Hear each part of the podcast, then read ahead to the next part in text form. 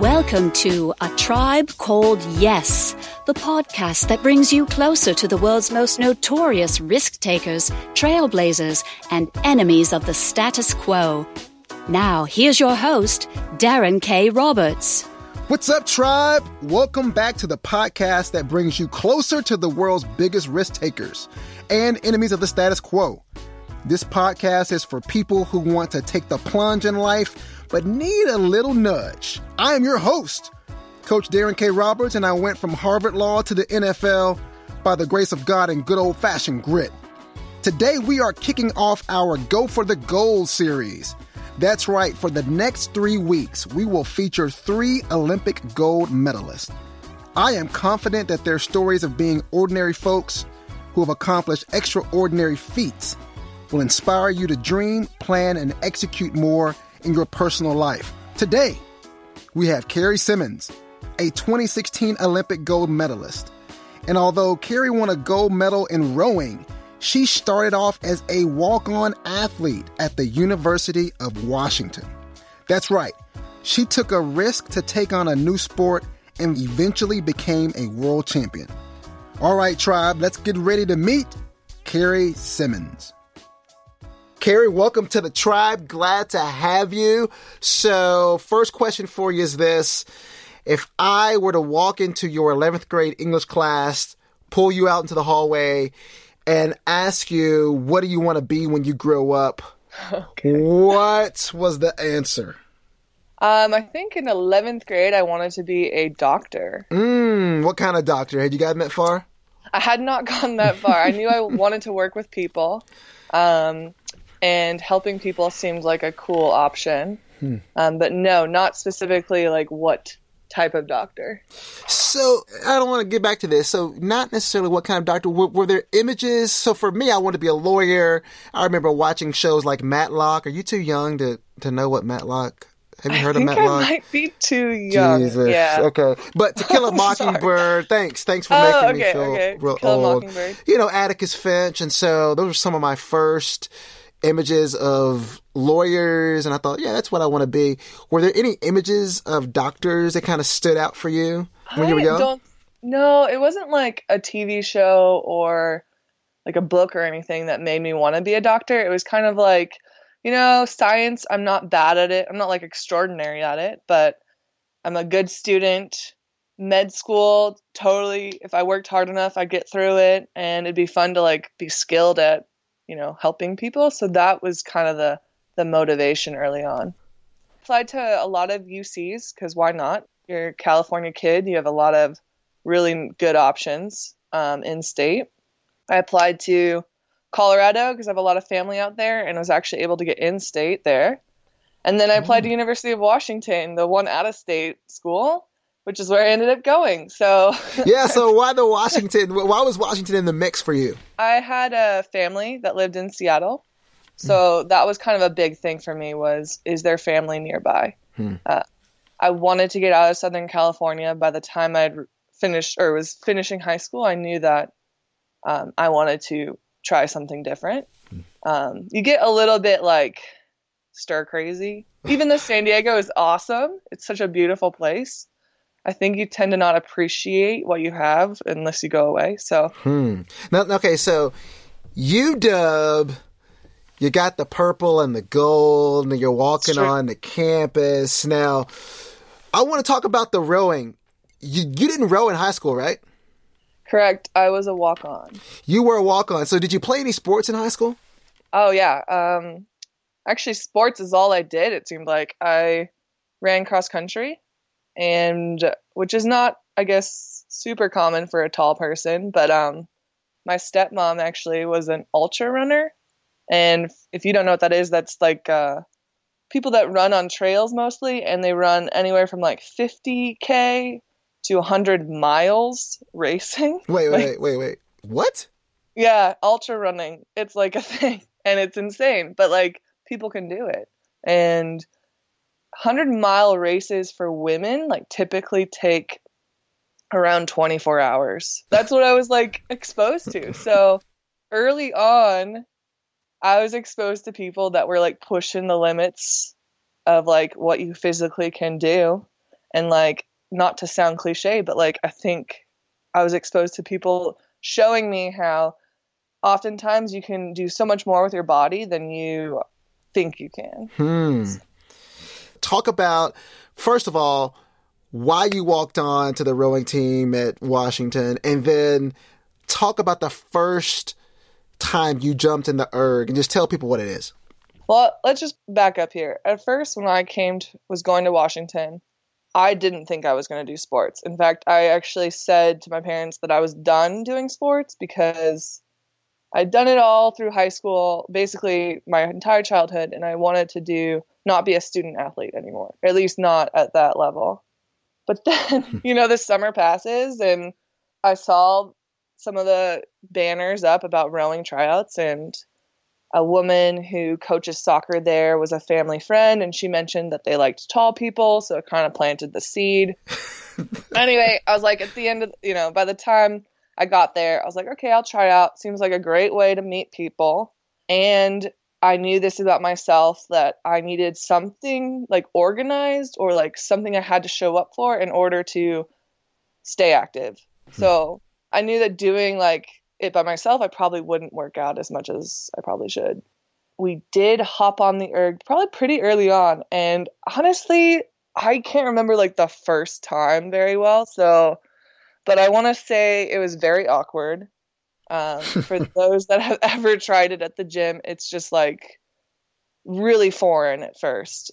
Your body doesn't know what to do. There's a lot of sequences, so muscle memory plays a big role later on. Hmm. Um, but yeah, like you have this screen showing you your how fast you're going on every stroke, and um, just being able to pull the same number every stroke was really hard at first, and like the same uh, stroke per minute, so the stroke rate, like all of that, like being able to hold the number, hmm. I thought was really hard. Rowing is a, I mean, I have a lot of admiration. I am, I quit the grad school rowing team when I was at the, uh, in grad school at the Kennedy School. You know, I saw this flyer for the rowing team. I'm like, you know what? I want to get my tries up. You know, I, I kind of want to get fit. I think I'll go out. And two weeks, you know, this is Cambridge, Massachusetts in November. Yep. And I'm like, how in the hell are people doing this every morning? you know, talk about just the regimen of being a rower and what that schedule is like.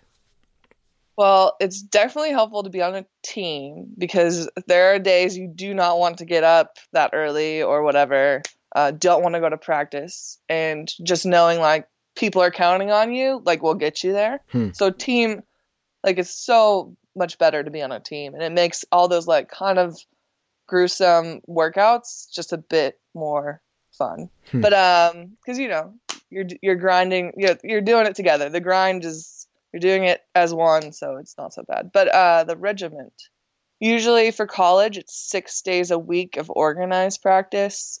When I was there, it was only one time a day, uh, and Saturdays we'd have two practices. Now I feel like a lot of college programs have upped the ante and they're doing almost like two a days. But there is that whole NCAA regulation of how many hours uh, you can practice. Now, does this actually, now in real time, on the planet we call Earth, do you think these teams are sticking to this 20 hour rule or whatever it may be? I I have to think that there is some like optional workouts that the really good teams they're like doing. Yeah. So like if the you know, if they're a competitive program, they in order to keep up, they are definitely uh, having like captains practices and you know doing optional workouts. But when I was there, I was a pretty balanced student athlete. Um, so I was definitely, you know, occasionally doing an optional workout here and there, but uh, just really just doing the work. And then I had my school, and then I had my social life. So maybe I wasn't the best example of like I, I, definitely have always tried to be pretty balanced in my um, sports, and I think that has helped me not burn out quickly. But mm. um, at the same time, maybe I never reached my full potential. Well, definitely not in college. I mean, I but you were you were a biology major. You're you're rowing. You know, at what point? Because it sort of seemed like you started rowing as like a hey, I need to stay busy. This will keep me disciplined. Yeah. At what point do you realize that you're you're you're pretty good? Well, yeah. So the whole plan was okay, I'll do rowing for like two years in college, and then uh, I'm definitely going to study abroad because that's what I, I wanted to do that. And probably by the time spring, because for rowing, spring season's the racing season in college. Freshman year, by the time I got to spring, I actually made the what we called the novice eight, so the top eight of our novice program. Um, so mostly freshmen, and was traveling to these regattas, and that was really cool. And I was like, okay, like this is really fun actually. Um, racing is the most fun part because you work so hard and you kind of forget why you're doing it, but then you go and race and you're like, oh, this is really cool. So then by the time sophomore year rolled around, it was my first year on varsity and I just made some like really big improvements in the fall. Just we were doing more work and was able to make like this winter camp we had. So all of these things I was like, okay, like I'm actually like doing all right here. So uh, I think by the time sophomore year rolled around, I was like, okay, I'm pretty invested in this and I want to keep going with this. Yeah. So I want to get to the point where you're like, you know, uh, we're gonna get to the gold medal. I mean, we're we're, we're working our way there. But, sure, sure. So you're you're on scholarship now. You're a senior. You're like, man, I'm pretty good at this. I'm getting school yeah. pay to do it. Uh, this is not just kind of a side hustle. Like this is uh, this is pretty important to me. What's the next step? when do you start going pretty all in on the rowing? Well, to back it up, uh, just a few months before senior year, so my coach was Coach Bob Ernst. Mm. Uh, he's pretty well known in the rowing community. He was a coach for 40 plus years at University of Washington. And there's like a little bit of drama that happened two years ago, and he uh, unfortunately left the program. And they have a great coach at Washington now. Um, yeah, is, is what we call her, and mm. she's going to do great stuff there. But um, Bob was really helpful in encouraging me and a couple other Washington athletes to try out for the under 23 US team. So I guess I'll explain what under 23 is. It's just basically the college age US team, and you are invited to a selection camp in the summer. Hmm. So if you make that cut, then you're going to the selection camp, and then they select the US team for that will go to under 23 world championships. Hmm. So they'll compete against international under 23 athletes. Rowing the whole thing was quite, like I said, foreign when I first started. The lingo's different. There's a lot of these traditions that are unique to the rowing community. And like what? Uh, let's see, just like the lingo, for instance, like saying certain words, like coxswain. That's a weird word, but like um, in order to say like stop rowing, like the coxswain will say weigh enough which is hmm. kind of a weird term. I don't know. Why don't you just say stop rowing, you know?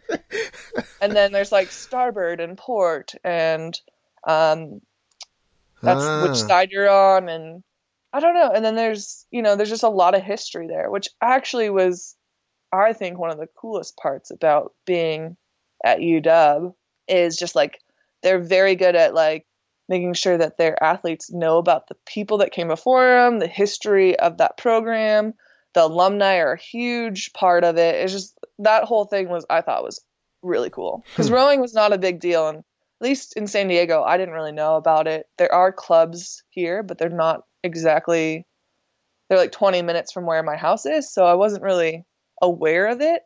But in Seattle, like rowing is a pretty big part of that community. Yeah. Uh, so yeah, I um I don't know, going backwards. I guess I just I it always strikes me. I mean, I, I kind of drive by um, on Lady Bird Lake here in Austin, and I'll see the rowers go by, and I think to myself, "Wow, that must be a really interesting feeling. It's like really counterintuitive to be going backwards really fast. Mm-hmm. You've got the coxswain sort of telling you, you know, how to steer. Yeah. Take us to the Olympics 2016 and congratulations once again.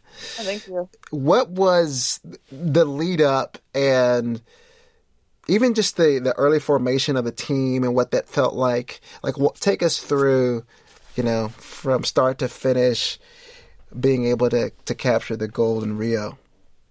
Uh, how wait? So how how back do you want me to go? Start to finish here. When's the first Like, time you met the team? Oh, well, this was a team that I've been training with for, you know, four years. Hmm.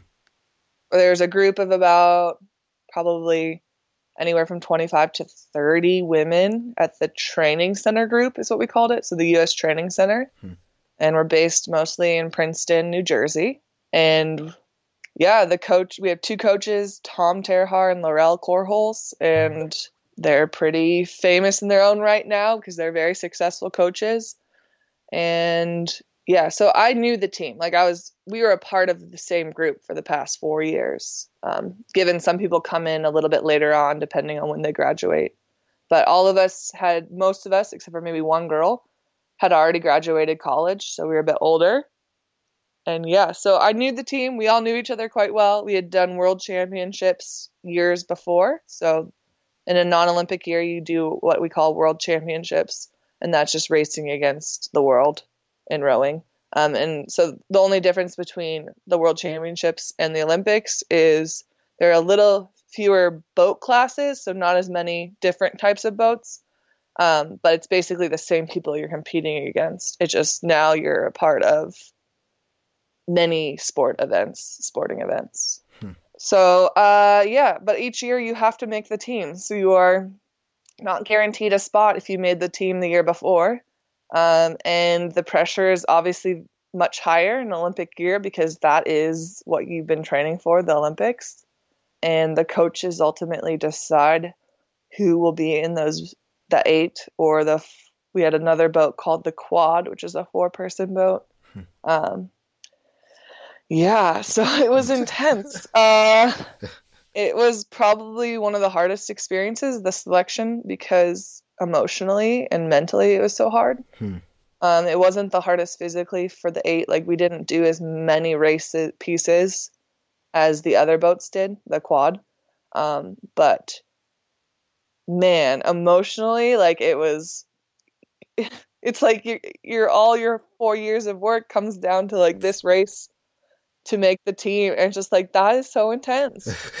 um, and then you know the people you're competing against, and you know only one person's gonna make it between the two. You know, so that is. I mean, if you obviously it's great when you make it, but you know how heartbreaking it is for those that don't. So it's really it really is rowing is very yeah like I don't know um, having to compete against your friends is really tough. Yeah, how do you do that? I mean, how do you kind of stay?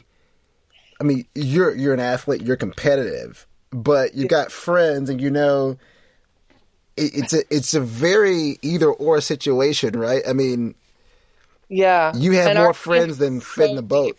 Yeah, Yeah, and I think at the end of the day, you just have to be like, you know what? Whatever's going to happen, it'll be what's the fastest option. Or, you know, like if she's going to make the boat go faster, she deserves it. And you kind of have to think like that. Like, what if she's going to be faster? She's better for the team. And it's like, oh man, it's so tough. But, um, and it's obviously easier for me to say this now because I was on the, I guess, the, the side that made it. But it's just like, dang. Um, it's definitely tough, but we somehow did it, and we were actually that was the best team I was a part of. We were very good at supporting each other, even when like it was extremely hard to because you know you're competing against each other for seats. yeah, yeah. Talk about as you're preparing and what does that what does that feel like? I mean, the, the training. You said the training wasn't as physically demanding as maybe some of the trainings you've had before, but um, you know, as you're getting ready, you get you get to Rio. Know, what is how does how I does that- will mention this. We get to Rio, right? And there was all this media about the water quality. And you know, yeah, uh, you hear you hear about it and you're informed about it and it's kind of like the in the back of your mind the whole time you're like, "Oh my gosh, what if I get sick from this water and then I can't compete?" Like that's so terrible. Like to come all this way and then not be able to compete because of illness. Um, so we were definitely taking precautions. The coaches, the staff at US Rowing We had like a lot of hand sanitizer. We were washing the handles every practice. Um, not drinking out of well, we took water out in like Ziploc bags because there is splash that comes into the boat. You can't avoid it. Hmm. But at the end of the day, like we knew that you're gonna get exposed to the water. Rowing, like you're in a boat, yes, but it still is a water sport and splash happens and spray and you're gonna get water in your mouth, in your eyes, in your ears, um, on your clothes. So we were a little bit, I guess, tense the first few days rowing on that water, but then you just kind of are like, you know what? If it's gonna, if I'm gonna get sick, I'd rather get sick now because we had like about two weeks before competition. We were there. Um, so we are just like, we have to relax. And once we relaxed, it got a lot better with our practices. uh, people were a lot less twitchy. Um, yeah, because you get like people like water would get in their mouth and they'd like spit it out right away. like in in rowing, you can see this, and where I was sitting, I could see six people in front of me. So it was like, um, seeing that kind of like behavior, like spaz spazzy behavior. I was like, okay, we need to all just chill. Um, but yeah, no, once we got past that couple days of practice where it was a bit, I don't know, tense about the water quality, is we were fine. And actually, we all competed and no one got sick on the team. So that was awesome. I think the media definitely over, per usual, overblew like what the quality was like. Um, there's definitely like foundation for it, so I don't think it was good. But we did see like fish in the water, so that was a positive sign, and, like some birds. You're like um, the, the fish and the birds are still alive. We ought to be good. Yeah, yeah. I was like, okay, that's positive. Um, didn't see any couches or any like big debris in the water, so they did a good job trying to clean it up. Um, but yeah, so so take us take us to the first race. First race. Oh man, I'm so glad that there's more than one race at the Olympics because that is just you're so amped up. You're have a lot of nervous energy because you know your competition, you've raced them before, but you don't know how much like what they're going to be like this year. So hmm. you maybe know what they did last year, but you have no idea. You can't expect them to be the same as last year. So the first race, the heat, is great because you can kind of see, you test your own speed, but also just kind of see where the field is um, and kind of get out that nervous energy. And this was our first race as a as this crew so um, it was really good for us to kind of work on our rhythm and solidify things we were working on by actually going through and doing a race so. Hmm. the heat was fun. We we did well and we executed what we wanted to and um, i'm curious major competition is you're going in right? Like who, who are you who are you guys thinking about in terms of competitors at the top of the yeah so in the beginning of the four years canada was really the main rival. Mm-hmm. um, they had been the main competitor in, in london. They were the silver medalists there. But then as the four years progressed we started seeing new zealand a pretty young crew but they were kind of like starting to challenge us so new zealand was definitely someone we were looking out for Great Britain was doing really well and they had just progressed over the, the last four years and were getting faster. So GB. And then you really can't count on anyone. Like the Netherlands has speed, Romania, believe it or not, actually was very good in the early the late 90s, early 2000s. Hmm. So you know, you know. So you can't really like count anyone out, but I'd say those were the people GB, New Zealand, and I guess Canada will put in there too. Yeah. So winning race, take us take us to. I want you to winning race. Yeah. Yes. Uh, winning race. Well, I don't. I mean, it's definitely worth a watch because I think people were surprised that the level was, or the level, the field was so level. Uh, about halfway through the race, still, um, the U.S. women in the in the eights race are pretty dominant usually. And so oftentimes you'll see the US are out in front by at least a quarter way through. But in this race, we were not out in front until over halfway. So for a parent onlooking or really anyone that knows about women's eight racing, they were kind of like, uh oh, like the US are still, you know, not in front. But as someone that was in the boat, we knew people were going to come out fast and try to challenge us early on. And I think we we knew you could feel we had more gears and that we were going to use the second half to really push the field and like we had we knew we had the fitness to win hmm. if we if we did it together. So there we were really calm the whole time. We knew we, our coxswain was telling us where we were on the field and it never frazzled us that we were not up by halfway. So yeah, so by halfway point I think she made a call. She said we are the US Women's 8 and that really got us going and we were able to push out and then I do remember seeing some boats start to come back into us with 500 meters to go, so the last quarter of the race. And I was like thinking to myself, okay, let's let's start our sprint. Let's do this. Like let's just get this over with. and I was waiting a couple strokes. Coxswain made the call, and with our sprint, that just means that we up the stroke rate, so the amount of strokes per minute. And yeah, and then by the last 10 strokes or so, you're kind of just like, okay, where's that line? Like, where's the finish line? Great if it's done, you know?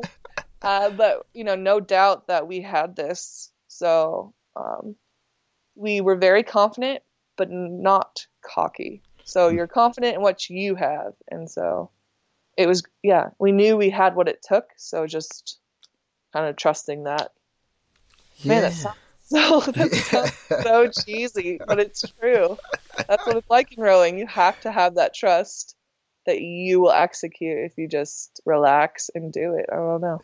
Yeah, because it's. I mean, you think about you know just the visual of you're really depending on eight other people, right? I mean, it's you and then seven rowers and the coxswain. So you've got eight people, and you've got this game plan going in. And I think just hearing you talk about you know, kind of staying level headed even when you weren't up at the midway point, like understanding what the strategy was and holding to it and not getting frazzled by kind of the, the way the race was going. Yeah. I mean, that was the plan. It was stay what we called internal the first half, and then she would tell us, okay, this is what we need to do and you have confidence in that like you know that those people it's kind of like okay there's seven other people or sorry seven other rowers the coxswain so eight other people.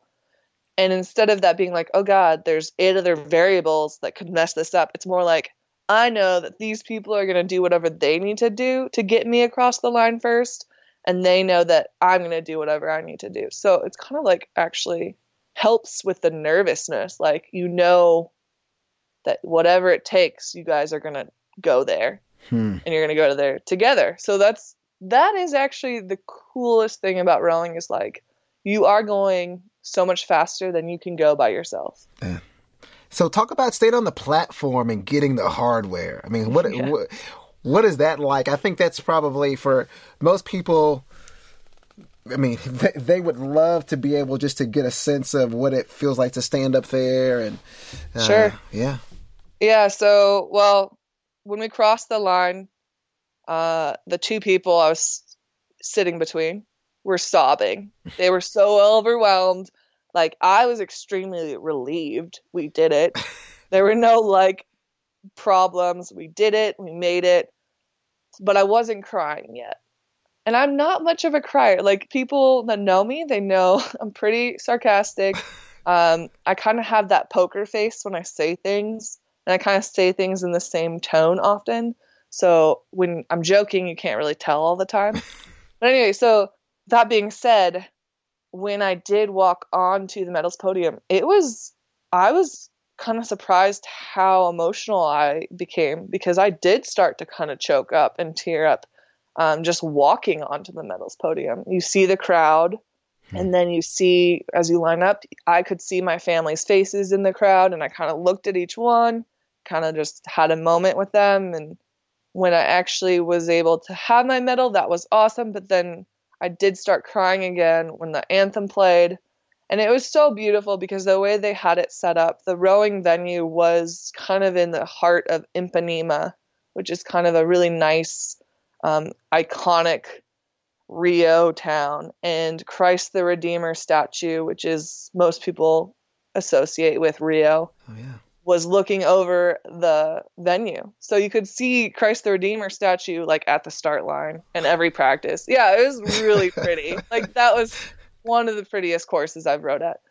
So the way they had the flags set up is as they're rising with the anthem, they're rising and Christ the Redeemer statue is in the background. So I was just like, oh my gosh, this is so beautiful that I started singing the anthem just so I wouldn't be like sobbing.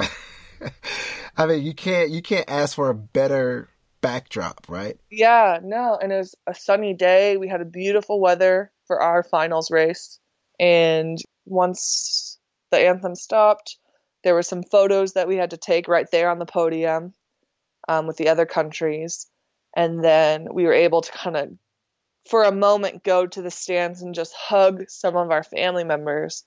And that's when it just completely, I was uncontrollably sobbing, especially like, I don't know what it is, but when you hug your dad and you're a daughter, there's something about that that just like completely ugly crying. Like it was um, really emotional, but um, yeah, my family has been supportive of my rowing career like the whole time. So it was pretty special to be able to share that moment with them. Wow. Wow. Life after the gold, what, what's it been like? Oh, it's been um not I, I feel like it's been sort of crazy because I've created it for myself. Um, I did a road trip across the country because I moved my car from New Jersey to San Diego. But um, I took my time. So it took me about five weeks to get to San Diego mm. and saw a lot of re- friends, a lot of relatives along the way. And it was really interesting. I just, it was my first cross country drive. And I think that it's a bit now going to be warped for me because people, every person I saw was really excited to see me obviously they were really excited to see the medal if they got a chance and i think that that standard is now just like that was not that's if i had not won a, a medal and i wasn't an olympian that would not be the same reception i was given i'd like to think that my personality would give that kind of reception but it yeah so it's like this little victory tour through uh, the united states um, but yeah so that was a lot of fun. Nice um, nice. I went up to Seattle, and the Seahawks actually they had the Olympians with ties to the state of Washington come out on the field at halftime, and they gave us nice seats, and that was really cool. And then I guess one of the real highlights was I was able to go to the White House, and all the Olympians and Paralympians are invited to go to the White House and meet President Obama, Michelle Obama, and Joe Biden. So that was really cool. And they are very hip people. So they're they're cool people to me. It's like, man, even if you weren't president, I would still want to be like your friend because you're just such a cool guy. So um, so yeah, and then you know, you just like I visited my elementary school. That was cool. Uh yeah, so it's been busy, but I feel like it's because I've like said yes to a lot of these like things. But um yeah, I'm excited to be kind of more based in San Diego for a little bit now. Nice, nice, nice. Yeah. Well, Kerry, this has been great. I, I think, I mean, your story, it's one of those, I think even going back to the University of Washington and just having, having the courage to jump into something that you hadn't done before, try it out, really put your all into it, and then to see that grow, you know, from that into a gold medal is pretty amazing. And for people who listen to the podcast religiously or who just drop in, I mean, I think this story is very encouraging and motivating for people on a lot of levels. So, um, yeah. Oh, it sounds so easy when you say it like that. Yeah, you know, I, am probably downplaying. I don't mean to downplay at all. but no, no, it does. I mean, it kind of like overall, that's how it happened. But I will say there are a lot of days that it was not easy. So to those that are listening, there was not it's not all sunshine and like there were some really tough days, but the goal was always in mind, so that was helpful. And and you know, that's a good point how do you get through those? Like, are there some sources of inspiration, or is it? Are there some songs or books or things you think about? Like, how do you push through those early uh, mornings and tough days? Yeah, honestly, it was the people around me. Hmm. So uh, a lot of it, my teammates, um, that just kind of like helped me get through those because I I dealt especially this past year with some injuries hmm. and it was dark so I was like on the stationary bike and by myself so I'm watching the people like go out and row and I have to do the bike the whole time and it's it was terrible like it was so hard but um yeah it's the people around you you want to surround yourself with people that understand what your goal is and are going to help you kind of push through. And also just like they were people that they counted on me, like I said, so I was going to be there for them at the same time, not just for myself. So, yeah. Well, thanks, Kerry. Really enjoyed it.